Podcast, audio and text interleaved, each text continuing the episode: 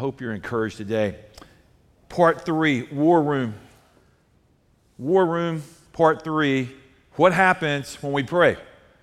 Now, that's assuming that you pray as we started on week one and week two as we've been walking through this study together. But when we pray, our focus turns from the problems that we have, and the Lord knows we've got a lot of problems, and it turns our attention to the Lord, to Him alone. It tunes our hearts into Him, and it aligns us, and it gets us close to Him. It gets us connected to Him. And the great thing about God is that He's on our side. He's attentive. He's listening, that I'll repeat over and over today. So when we pray, He doesn't force Himself on us. He invites us to invite Him in to our situation. And there's a lot of circumstances in this room, from young to older, people and lives and challenges that deeply need a touch of the Father. And I just ask you, when you pray, how do you pray? Have you prayed? Have you been thinking about prayer? Because it draws the Father to us as we invite Him to draw near. The Scripture is all about drawing near to the Lord. It's a choice. It's a choice that you and I get to make every day when we rise up. So this morning I was thinking about different ways to try to communicate this, and so I've done your worship guide, your notes a little different, and I'm going to look at four different areas today. And one of the areas I thought that was so critical to a Christ follower was the Word of God, was the Scriptures. There are many books. The first book I ever read about praying the Scripture was by this old guy named Judson Cornwall, an amazing man of God. I learned a lot from him. I went to hear him speak one time. I bought his book, and that was good. Beth Moore, which is an amazing teacher, she does a cameo appearance in this movie. She's written one about praying God's Word. My wife has bought that and has read that and has given that away, and it's a great book about getting God's Word in you. So I got to thinking, what are some of the Scriptures that I pray and that you might pray? And you could come up and you could go, Pastor, I've got one. I'm only going to give you four that are possibilities to pray when you're praying, when you're saying, oh, what do I pray? The purest prayers we pray are the Scripture. When we pray the Scripture back to the Lord, when we internalize it and we personalize God's Word, that is an authentic and a genuine and a prayer that I know gets the attention of heaven. It's God's perfect will. So I want to look at the first one here. Ephesians chapter 1, verse 17. When you look on the screen, you'll see this. I keep asking that the God of our Lord Jesus Christ, the glorious Father, may give you the spirit of wisdom and revelation so that you might know Him better. I like that. God, Creator, Redeemer, wants to give us a spirit of wisdom and revelation that we might know Him more intimately. I'm like, wow, God, that's your prayer that Paul prays, this great prayer that I want to know God. And I want to know the power of His resurrection and the fellowship of His suffering. But God, I want to know you better than I did. And so I'm just asking you, when you pray, are you asking God, oh, God, I've got a grocery list. I'm asking you for stuff. But how about, God, I want to know you. Like when I read the book of Psalms and I see how the psalmist was so close to God, when I read Scriptures in Old and New Testament and I see people that encountered the living God, that's for us this morning. So we draw near, not that we ever inform God of anything. Hey, God, I just want you to know my friend's got cancer, and I don't think God goes, really? Surprised. Hey, God, I don't have anything to eat. Really? Didn't know that. Hey, God, I just had my heart broken by a little girl. Hey, could you come in here real quick? Does that ever happen to any of you guys? Don't raise your hands. Okay. Sure. I mean, there's so many prayers we throw up. Hey, God, there's a math problem. Lord, matter of fact, there's a test. I don't understand any of it. Could you help me? So we throw up all these prayers all the time. But here, God, that I might know you better, that I might depend on you. Let's look at the second one. Ephesians 3, 16, 18, 20. And I'll come back to this section of Scripture in a little bit. But I pray that from His glorious, unlimited resources, He will empower you with inner strength through His Spirit, and that you may have the power to understand, as all God's people should, how wide and how long and how high and deep is His love. And now all the glory to God, who is able through his mighty power at work within us to accomplish infinitely more. One translation says, immeasurably more than we might ask or think. That is an incredible prayer. If you've been around me any time, you know I love to go to Ephesians and go, God, I ask that you do immeasurably more than I am capable of, or even can ask, or even can dream, or even can imagine. God, come to bear your great name. Bring your power. God, I want to pray with passion. You see, I think the church has gone to sleep. And we pray these little wimpy, ridiculous, not God-sized, God-filled prayers. But this morning, I've come to remind you and me, my God is not too small. My God is great. There is nothing too difficult for God. Again, we get a big amen right there. And do you believe that with all your heart? See, I forced that amen out of you. I wish it had just come. But here's the deal. What are you trusting God for? You say, well, you asked us that last weekend. Well, I'm going to be asking you that as long as I have tenure as a pastor. What are you trusting the Father for? These things that I'm praying on purpose. I'm looking. Look there in Ephesians. You see this section here. And he says, for this reason, I kneel before the Father. That whole kneel thing is where my book, Neology, came from. Kneeling before him. It's not the only posture. Matter of fact, there's many postures in God hears. It's just one that helps me get my focus right and humbles me and gets my attention on him out of his glorious riches. In other words, it tells me God is not impoverished. God is not in need. But he does desire my praise. He does desire your love and your attention and your devotion. It's like when I pray, I flip the switch and the power of God gets released. You know, when you go in a room and it's dark, you're looking for the switch, aren't you? And you just want to find that switch. And once you find that switch and you turn it on, man, the darkness has to flee and the light comes on. I'm just wondering, are we tapping into God's light, into his power? And when Christ, who lives in us, the Christ, the Messiah, the Lord Jesus that dwells in us by faith, it equals power. Can you say to me, back to one another this morning, power. Turn to the person next to you and go, power. Yeah, that's what you got, power. You're like, man, I want power. If you're a Christ follower, the Bible says you have the Holy Spirit. He seals you. He marks you. Now, you can grieve and quench the Holy Spirit, and you don't act like you're a believer and there's not much of him in you. And you need more of him and less of you, or all of him and none of you. But it's power. And I look at that and I go, God, this is amazing.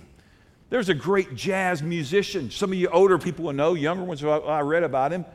His name was Satchmo or Louis Armstrong, Louis.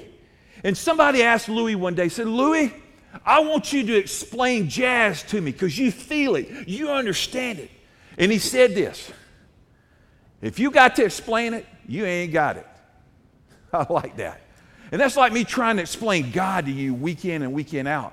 I can be descriptive and I can talk about what he is to me and what Scripture has revealed to us and who the Son has revealed. Jesus says, I am the image of the invisible God. In the Greek, it goes, I am the icon. That's who Jesus is. He's the exact icon of the Father, of the glory of God.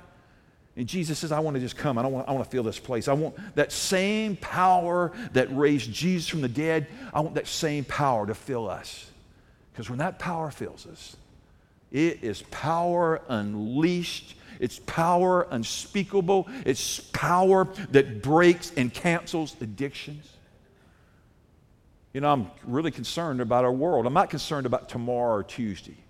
I'm not concerned that there have been people right now all upset about the red moon, the blood moon, and what it means and what it doesn't mean and what Joel said. But here's what I know. I want you to be prepared to meet the Lord Jesus Christ. But I do not know, and no man knows, not even the Son, when he will come again. But he will come like a thief in the night. And the church said. Somebody the other day says, my wife is so upset, not in our church, somewhere else. So she's very upset about this situation. Or so-and-so's very upset. And all these prophetic people are saying, man, the Lord Jesus is coming back next week. Well, you know, he might come this afternoon. He might come in the middle of this service. How cool would that be? Some of you are like, no, Pastor, I got a couple things I want to do first. Well, you better settle it quick, okay? But I don't know when he's coming. But let's look at the third scripture, Matthew 6:8. Now, This would just, there's more of a concept. Do not be like them, for your Father knows what you need before you ask Him. All that does is that gives me comfort to know that my Father is omniscient and my God knows everything, and God is in control of everything. And when I go to Him, He is not caught off guard. He is not surprised. He is not slumbering. He is not sleeping. He's not irritated. He loves me, and He knows, and He wants me to bring those requests to Him. So when I pray, basically, I bring my anxiety, I bring my weakness, I bring my failures, I bring my shame, I bring my guilt, I bring who I am to bear on who He is. And that's what prayer is. And you're saying, Pastor, you got something you want to talk about? Well, I'm a human. I fall short. I'm a sinner. I'm reconciled by the blood of Christ. That's the only thing that makes me right, an advocate with the Father. It's the same for you if you're in Christ. But when I recognize, I sin daily, some days more than others, and I believe in sanctification, being set apart for the glory of God. But Lord, here I am, a mess, broken. Isaiah said, you're undone, boy. I understand that. Does anybody understand about what it means to be undone? Do you feel like you're undone, church? Church, do you feel like you're undone? Well, let me tell you, you are. You're saying, well, not me. Well, just give it an opportunity this afternoon. You'll have an opportunity to sin this afternoon. You'll have an opportunity to choose Christ this afternoon. You have an opportunity to move on with Him. And Lord, you're not surprised. I don't get on your nerves when I come to you. And then this other one, Luke 18:1, I did it from the contemporary English version. It's CEV, that's what it means. Jesus told His disciples a story about how they should keep on praying and never give up. I like that. That's a good verse. I'm like a coach giving some kids a talk like, hey, all right, we got blown out first half. Let's refocus. Let's regroup. I know coaches sometimes don't use spiritual language. And they go, but don't give up.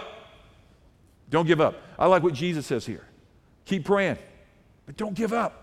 See, some of you, somehow you've been defeated, you've been discouraged, you're down, and you've given up. And this morning I've come to encourage you to lift Christ up, to find that you can express your complete dependence on Him. Lord, but I'm not getting answers. I'm not getting immediate answers to my prayer. Well, welcome to our universe. Man, sometimes I pray a prayer and it gets answered quickly. Sometimes I pray it over and over, hundreds, thousands of times. Still not answered. I've been praying some prayers for years. I've even got a few in the decade category. Decades, plural. That's a long term. And that's part of being a Christ follower. And sometimes I'm like, I want to give up. But I or you do not know that the answered prayer is just around the corner if I do not give up on Him and the faithfulness of Christ, and I keep praying and I keep lifting up my prayers, and they keep getting dumped in a bowl in heaven as an incense of an offering to the Lord. I don't totally understand that from Revelation. It's an awesome concept, but you got to keep praying. This morning, somebody needs to keep praying. You don't need to give up. Next weekend, I'm going to talk part about your family members, okay? So maybe that'll encourage you then. Repetition. I want you to write this thought down. I like this. Repetition is a proof of faith. When I bring my petitions to Him, and I repeat some of them over, not to be rhetoric, but to be faithful, to bring that before the Lord from my heart. Repetition is okay. Repetition is faithfulness to Him. Lord, I know it is your will that man should not perish, that none should perish, but all should have eternal life in Christ Jesus. That's the will of God. And I pray, and I don't give up. And maybe you've been determined that I'm going to give up, but hang in there. It's fervent prayer. It's not ceasing. It stretches forth. It goes beyond the boundaries. It's like an athlete with a stretched ligament, a pulled muscle. They stretch with everything they've got. That's what we do in prayer. We're effectual. We're fervent. We're energetic. We're passionate. We pray prayers of His will through His Scripture, through our relationship to Christ. It's faithful prayer to God. Now, that sounds ridiculous. But it ain't praying to God. Sometimes we pray some prayers, but I don't know who they're directed to. I've got some in that category. Sometimes I'm just like, man, your heart is not in that. That's not God's will. That's just foolishness. Or I don't know who you're talking to. Are you just talking to impress everybody else? Or are you talking to him? There's a difference. You know when you're talking to him and when you're just talking. Do I have a witness in here today? I mean, you ever just kind of go through your little morning ritual and you're riding to work and you're just throwing it out there. Yeah, you ain't even stopped to think about what you're praying. You're just throwing it out there. You know, sometimes I'm like, God, I'm glad you don't answer some of the prayers I pray. Have you ever had some of those in your life before? Like, well, yeah, but there's some I wish he would answer quickly. He might not. He might just have you continue to travail in prayer and that you, like this morning, there's some of you when you came in here, you're having a hard time focusing on God. And I hear this sometimes that people go, you know, did I turn the iron off or did I leave it on? Did I let the dog out or is the dog in the house destroying it right now? Demon dog, you know, and you start praying all that against that dog. Or some of you are already thinking this. I already know it's 10:46 in the morning. And some of you are already thinking, what should I have for lunch? What would look good on me? Well, that would be the healthy choice, but I don't know what's going to be good or better. But you know, we got all these things we're thinking. It's like, no, God, I want to focus on you. I want to trust. I want to draw close. Lord, I want to make prayers that are acceptable in your sight. They're pure. They're pleasing. They're Christ-exalting. Lord, give me that kind of prayer. So what you pray, you just begin to look through this. And then move to the right. Why you pray. Why do you pray? Well, Scripture commands us. That's a simple reason. God wants to know us. He wants to reveal himself to us. Greatest way is through his word, through his written word. It's through our relationship with Christ, through the word of God. And we hear, and Lord, I like what he says, teach us to pray. But I want you to look at Daniel. He says, and then he said to me, do not fear, Daniel, for from the first day that you set your heart to understand and to humble yourself before your God, your words were heard, and I have come because of your words. It's a great prophetic section there in Daniel, but he's coming. And he's on the way to bring answers to his prayer or to meet that request, but he's forbidden. There's a spiritual battle raging. And what I want to say to you this morning is there's a battle when Christians pray. The war room. It demonstrates this in regular life, in spiritual realms, natural realms. But when you and I pray, it's hard. There's this battle that we're coming. Listen to what it says on in there. Essentially, he told Daniel the reason for the delay is Daniel's prayer is being answered. 21 days ago, your prayer was heard in heaven, and an answer was sent. I was bringing the answer, and I was stopped by a high-ranking demon that opposed me. See, there are spiritual forces right now in heavenly places and over us that we do not see with our natural eye, and there is great opposition. Does anybody believe that but your pastor this morning? When you go to God in fervent intercession, there's a war in the heavens going on. There is. Scripture is clear about spiritual warfare and the impacts, and this answer is prevented. And sometimes I think when you and I pray, we are coming up against great, great opposition. But I'm grateful Jesus has defeated our foe, the devil, at the cross. But there's still, he allows him some movement in this world and on this earth. And that activity. Now, one day, the Bible in Revelation says he will be cast into the lake of fire where he will be bound forever. And I go, hallelujah, going to hell. I like that. And you stay there. But in this life, we're going to face that opposition. It's going to be tough. And I don't know, you're saying, but Pastor, I've been praying for something and I've been fervent and I've said my prayers multiple times a day and I love God and I'm purposing to seek to know Christ better. That's awesome. Stay on that path. But you're being opposed. You got to hang in there. God's delays are not necessarily denials. It might be that God's not got you ready. He doesn't have the situation ready. He's working in other things that we do not know. He is God. He does know all. We do not. We know in part. But one day we shall know him in fullness as he is, and we shall behold him as the Lamb of glory. Do y'all look forward to the day that we behold the Lord Jesus Christ in all of his splendor and his glory and his majesty? And we shall bow before him because he's holy. So look at this, what you pray, why you pray. Let's look at this, how long do you pray? So you're like, how long do you pray? I pray for a minute. Somebody, man, I pray for 5 minutes. I pray for an hour. I'm not going to try to give you a length of time. I can't determine that. Prayer is really about the heart. It's not about the longevity, although sometimes we get off and go, oh, Lord, you already know everything. So, you know, see ya. I'm going to play golf. Hey, God, I'm going to play tennis. Hey, I'm going to the ball game. Hey, could you put them angels around me? Like I'm driving down the interstate. We need a little help. I don't think that's really giving them a lot of glory. The Bible says pray all the time. Pray continually. The Bible says never stop praying. It says pray, pray, pray. What do you do while I'm praying? I want you to write this in. This is extra. You wait patiently while you pray. You wait. That song that we just did, waiting on Him. Listen to what the Scripture says in the 37th Psalm, verse 7. Be still in the presence of the Lord and wait patiently for Him to act. And then you want to wait expectantly. Psalm 105, verse 5. I wait expectantly, trusting God, for He has promised. God, I wait on You. You're faithful, God. And Lord, help my waiting quotient. Help my waiting ability. Lord, I'm not good at waiting. The Lord says, no one who waits for my help will be disappointed. Isaiah 49, verse 23. Those that trust in Him will not be disappointed. In Psalm 55, 22 from the Message says, pile your troubles on God's shoulders, and He will carry your load, and He will help you out. And this morning, I bet you, if I could go one-on-one with you, every one of you would go, I've got some burdens. I've got some stuff in my backpack that's holding me down. And I would assure you that God cares for you according to His word and to His love.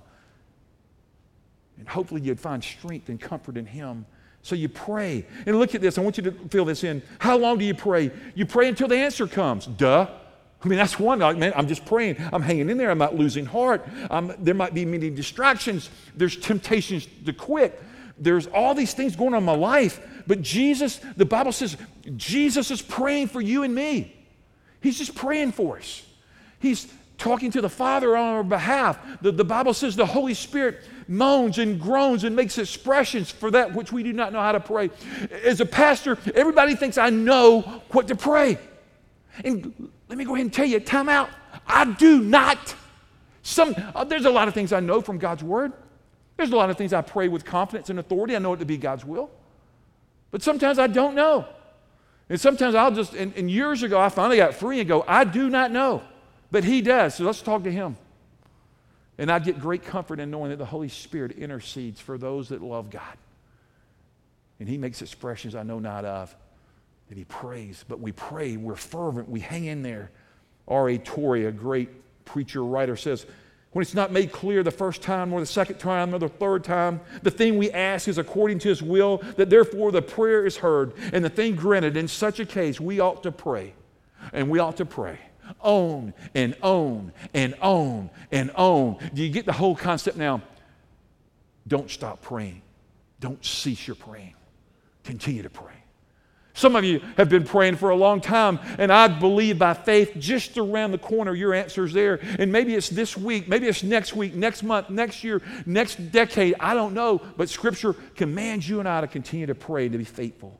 Look at the second one. Until the circumstances change. So the answer when it comes, so time to quit praying for that prayer, or the circumstances change. The Bible says, I am the Lord, and I do not change. Are y'all glad today that God does not change? He is steadfast. He is stable. Matter of fact, He invented stability. And I love that. My God doesn't change with the economy and with the religions and terrorism and our world trying to be dumb and redefine marriage and all perversion and all the things we're doing in this world. God does not change. He is faithful. Now, our circumstances change, and we wait in His presence. And Lord, help me to adapt, to adopt, to move with You. And Lord, these circumstances are hard. Some of you have difficult circumstances. Where are you? You're like, well, I'm going to keep praying until these things change. I believe they can by faith. I believe I can get the attention of the Father. He doesn't change. He gives the power to change people, to change situations. I don't totally understand that, but I like where Luke 1:37 says, with God, nothing will be impossible.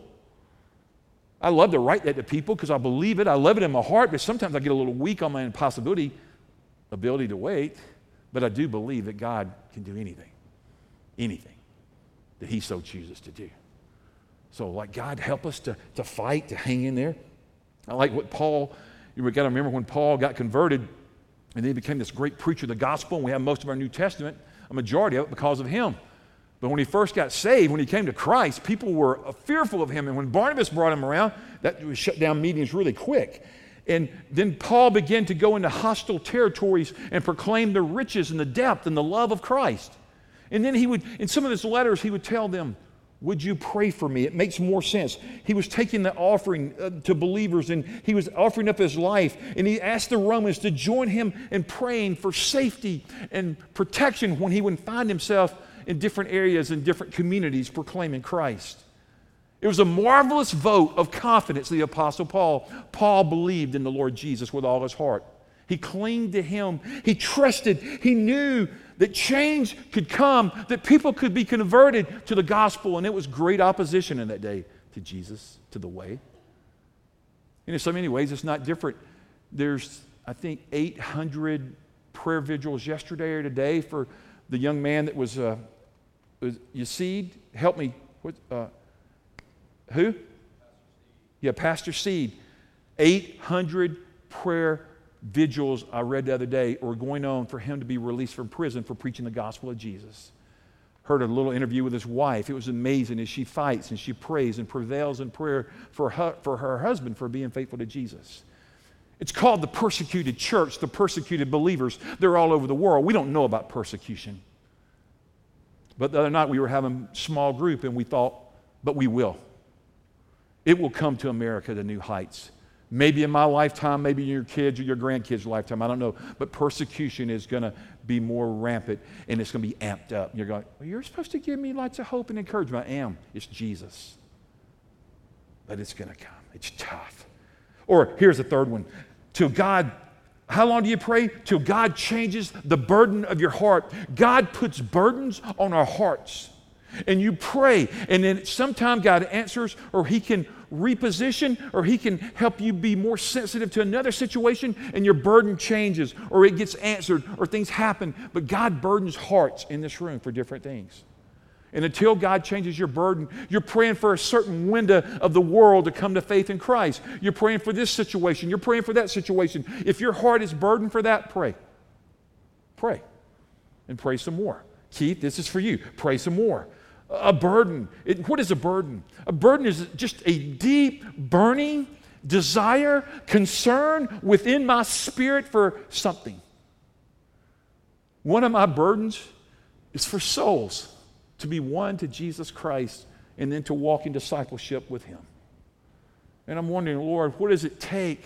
And we need to cry. We need to be burdened. I don't know what your burden is. Maybe your burden's for China. Well, my goodness, China right now, the gospel is just exploding in that nation. It really is. Burdens come in different shapes, in different sizes. But if you're a Christ follower, I think God will give you a burden. You need to ask him what it is. I can't define it for you, but you'll know, you'll burn, you'll be sensitive to that. You'll want direction, and there'll be an inner burning, an inner stirring in your soul. That's a burden. It could be for sex trafficking. It's a very popular burden today. It's very real. It could be for orphanages around the world, or one you've been to. It could be for little children. It could be for clean water to go to communities and eventually the gospel. I don't know what it could be for the pro-life movement, and you want to rescue the unborn, and you're burdened deeply about that, or you're burdened for education, for the education and the training of ministers and disciples. I don't know what it is. I'm just trying to throw out some things that might be something in your heart that you know that God, I need you to come in. Maybe sometimes it's just your burden for a loved one, for them to come to Christ. That happens a lot. Your burden for the sick to get well. There are people in here this morning that have loved ones you're praying for. You put them on the prayer list. We pray for them. You're praying for things we don't know about. But I want to give you a quick principle. Write it down. Pray it through. You have to learn to pray it through. And praying it through can be very hard, but it's that praying without ceasing. It's praying to the end. It's being passionate. It's being engaged. It's being earnest in prayer. We call it the push method. Push. P-U-S-H. Pray until something happens. Pretty good, huh? Push. Wish I know who first came up with that concept. but it is. You just pray for a situation, and you won't come down from the wall, as Nehemiah said, and you just pray, and you push through, and you prevail, and you're steadfast, and you're believing the kingdom of God is coming to pass, and you're going to hold in there with everything you've got. Lord, there's a release here. Lord, there's something I need to trust you for. I'm going to be in travailing prayer. People that prayed it through, the Lord Jesus, he knew how to pray things through with loud cries and tears, and how, if this cup can pass from me, but nevertheless thy will be done. He prayed it through all the way to the cross. Jacob, he struggled with an angel, and he overcame, and he wept, and he begged for the favor of God. Hosea 12:4. Hannah, she was in deep anguish, and she prayed earnestly, cried bitterly to the Lord, would you give me a son? And God answered that prayer. Elijah, he prayed fervently. He prayed 7 times that it would rain, and he bowed low to the ground. He prayed with his face between his knees, and he prayed, and God met him, but he kept praying, and we keep praying until we get an answer, until God releases us. I hope somebody's going to be encouraged in this morning of thinking, I can't just rush into God's presence. I need to know, Father, would you show me what your will is? Would you reveal to me if this is something I need to pray about? And if it is, then I'll be fervent. I'll be immovable. I'll be in my prayer closet. I'll have it on my prayer list. I'll pray with some other Christians about it. God, we'll pray. We're going to pray. We're going to trust you. We're going to, Lord, maybe it's not the first time, the 100th time, the 1,000th time, but Lord, I am compelled. I'm compelled to pray till you move. I'm compelled to pray till you give an answer. Look at this last section, warfare prayer. Maybe you're praying for the fall of the Islamic State. Maybe you're praying for the opposition to the gospel. What is spiritual warfare? It's doing battle with forces of evil in heavenly realms, in heavenly places. And there's so many books and so much written on this, and I could do a whole series on this, but I want to say this. Spiritual warfare is real. And Jesus says in Ephesians 6 to put on the armor of God, the complete armor of God, that you might do battle, and I do it every day, and I pray you do. Go home and read Ephesians 6. And right now there is war. There's war for you to not be spiritual and deep in Christ. There's war that you won't share the gospel. There's war for your soul. There's war for your family. There's war. You're saying, wow, Pastor, there's something going on. There is something going on. But we win in Christ. And we put on the armor, and we're faithful, and we're bold, and we run to Him, and we trust Him. And in that prevailing, I'm reminded that the same power that we're going to sing about in just a few moments, that same power that raised Jesus from the dead is that same power operating in us and allows us to stand in faith. Not just faith, we stand in victory. We pray from, we live from victory unto victory. Is that a word for you this morning, church? We're not praying from a point of defeat and destruction and doom and death and depression. We pray from a point of victory in our Redeemer that has conquered all and lives forever. Lord, we're grateful for the truth of the gospel today. So prayer is a battle. We engage the enemy. Prayer is war. In the upper room, they prayed and the Holy Spirit moved. Acts 2, the church was birthed. We could walk all through the book of Acts, all the great events. But there was this prevailing passion, force of the power of prayer when you read the book of Acts. I want to go to Acts 29. It hasn't been written yet. We're writing Acts 29. And wouldn't that be cool if it's like, man, the passionate church, the bride of Christ, was raised up during our day. And we saw Christ. We saw Him moving. We saw that the battle is the Lord. We resisted Satan. We moved forward. We prayed the Psalms. We were alert. Our God is able. He's not small. There was this superior force of prayer cover. We know in the military, if we can dominate air cover, then we usually can win. You know, got the ground and we do the air. And we have supreme air cover as a follower of Jesus. And it is in heavenly places with the Lord Jesus ruling forever. Do you believe that today, church? We have superiority in Christ. And it reigns and it rules and it helps us overcome. And we're serious and we're watchful in prayer and we pray and we expect results and we're not alone. I get so excited about this. Look here with me. Advancing the kingdom of God against the kingdom of Satan. Enough said. I'll get you to read the verses later. Bringing people into the kingdom, breaking the hold of Satan, breaking strongholds of Satan on other believers' lives. Move down to the last one. The reason we oftentimes don't get immediate answers is because there is resistance. There is resistance. And I've tried to talk about that opposition some this morning to you, of thinking that the ultimate war has been won, it's tough, we're prayer warriors, and there is a war going on today greater than it's ever been, but Jesus wins. Listen to this. Lord, help me to always keep in mind that I'm instrumental in the war between you and your enemy and the victory of my life. It depends on my willingness to hear from you and to talk to you often. A great book by Stormie Omartian called Prayer Warriors was written. And it really talks more about this prayer war. I love Stormie. She writes all the great books about praying husbands and praying wives and praying kids and praying politicians. I don't know if she wrote that. Maybe she should. Anyway, I just thought I'd throw that out there.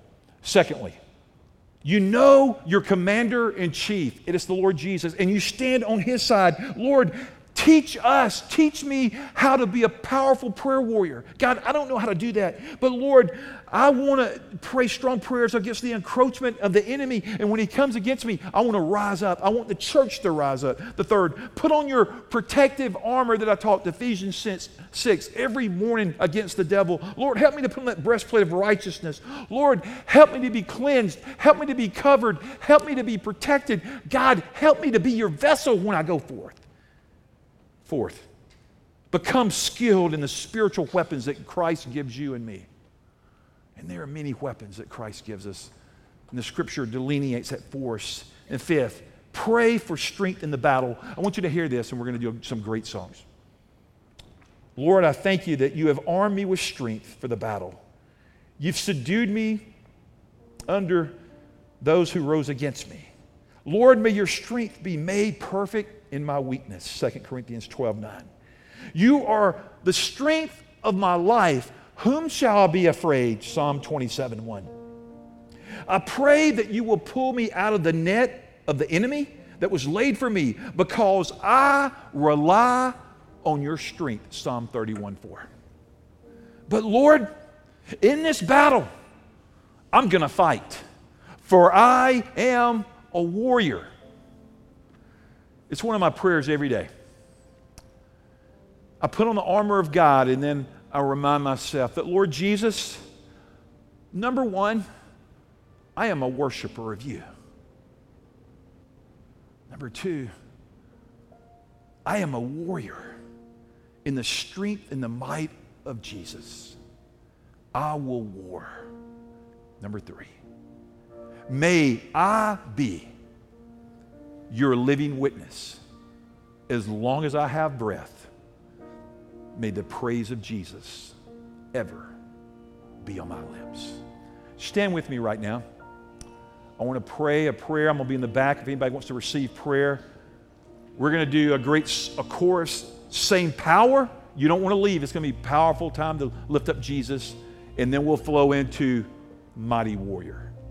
Lord Jesus, move us now. Grip our hearts. Change us, oh God, and make us warriors in Jesus' name. Amen.